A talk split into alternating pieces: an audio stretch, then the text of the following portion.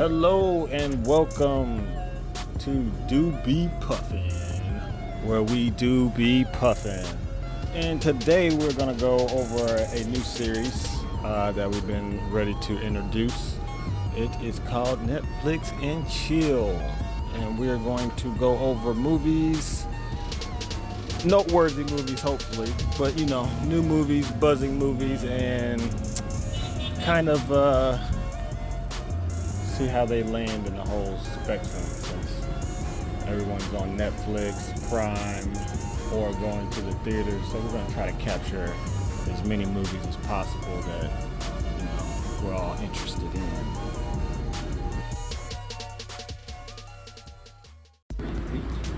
So today's movie we are going to go over Candyman while it's fresh. I just saw it last night with my cousin and niece and you know I got mixed reviews on it. You might get my cousin's remarks as well and kind of see where that lands. But from the start, Candyman, what do I say? I know the other Candymans had different plots. The first one was about, you know, just about the main actor. I don't know what, what's his name. Ty. Tony Ty. Tony Ty. Yeah now that one I think was off the rip the scariest one. After watching this, I'll go into the next one, but that's what I'm judging it off of. If people are just seeing this movie for the first time or getting introduced to it, I figure it's not that bad, but you know, it could be a lot worse. So let's get into let's talk about the first one.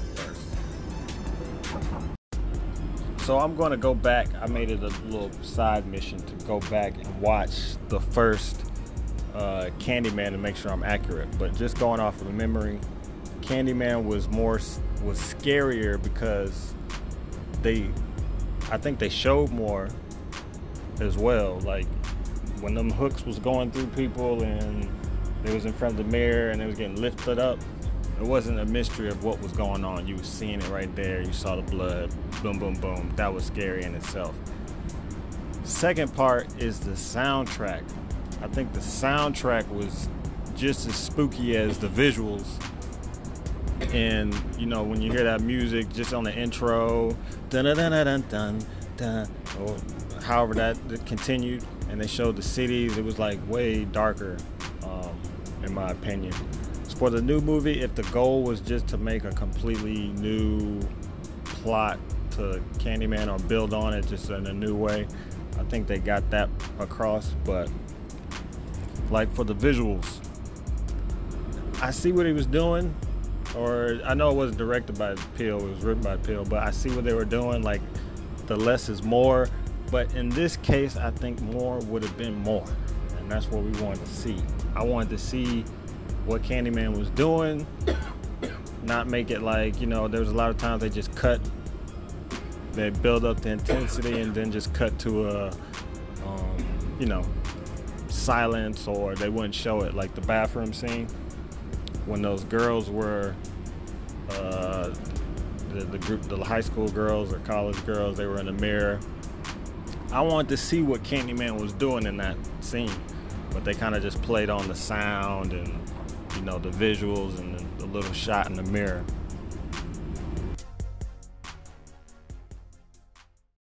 So, what what you think, Marc? Um, I thought it was subpar at best, man. Um, I just the first one just set the bar so high. I don't think it's it's almost unattainable, and they really would have had to put forth a lot more effort to reach those heights with what they were doing, man. That's my opinion. So even like the acting, did you think the acting was, or what worked for the movie? I guess because we watched the whole thing. So what worked to get you to the the finish to finish the film? Um, I think the protagonist guy, the main character or whatever, he was uh he did a pretty good job, and also his uh, girlfriend in that supporting actress or whatever, she did a good job as well. It was pretty convincing, but as for everybody else in the movie, I thought they they could have put a little more effort in the supporting cast. All right, but but Okay, let's move to what was the wackest part of the film. I think the the wackest part, or the part that I was like, ah, oh my god, why they do that, was when they had old dude, kind of like the dude that owned the laundry shop, kind of like play as this, you know, he wanted to, he wanted, he, had the scoop on what the Candyman ritual was, and he wanted to close the loop or bring him back. Actually, I don't know what he was trying to do. If he was trying to um, get him to live or just become Candyman, because he went and sawed the dude's arm off after it was already falling off. I guess that was kind of that was messed up. I didn't the, the whole deteriorating part. I thought that was maybe a little that was a little scary. I guess, but they didn't really show a lot of. Uh, it was more psychological, maybe even. I don't know.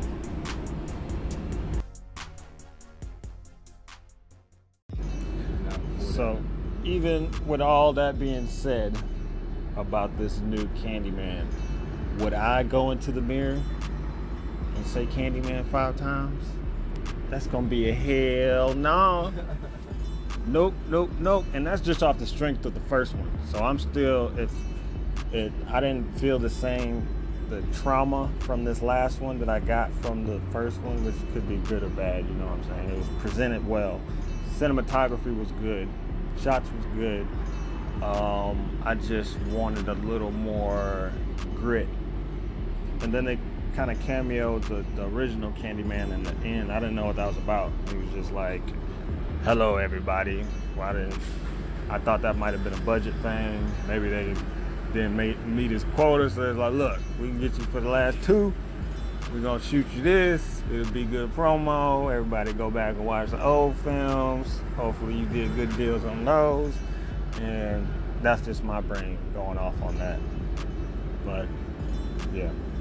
Either way, I had to watch it. I needed to know what it was about. I'm fine with the watch. Was it a one-time watch? Probably. You know, probably so. Would I watch it an, another installment of it? Did it look like it was going to continue? Yeah, I give it another chance. Um, you know, maybe they'll just you know add a little more of that heat. But not bad, not overly good. It's just right there. Good little Netflix and chill, or HBO Max and chill, or you know, any other way you can get it. Shit to shitty. So, you know, what is the rating? That's the the gist. Uh, I would say a 6.7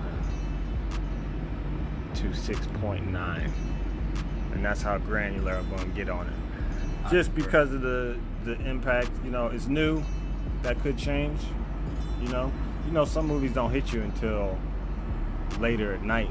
You don't know what kind of parts like really got in your brain until you know they just pop up again. But I didn't have this effect here. I was, you know, I didn't think twice about going in the bathroom, looking in the mirror, turn off the lights, uh, you know, making sure any sounds and no silent, none of that extra stuff. So I'm just gonna stick with my 6.7 and you know, nothing wrong with that. I concur. Convert? I concur. Concur? Yeah. All right. We on, we on it now. So I think we're gonna conclude this, you know, first installment of the Netflix and chill Candyman. I dare you to go say it in the mirror right now and send me your messages back on uh, what happens. All right, signing out. Do be puffing.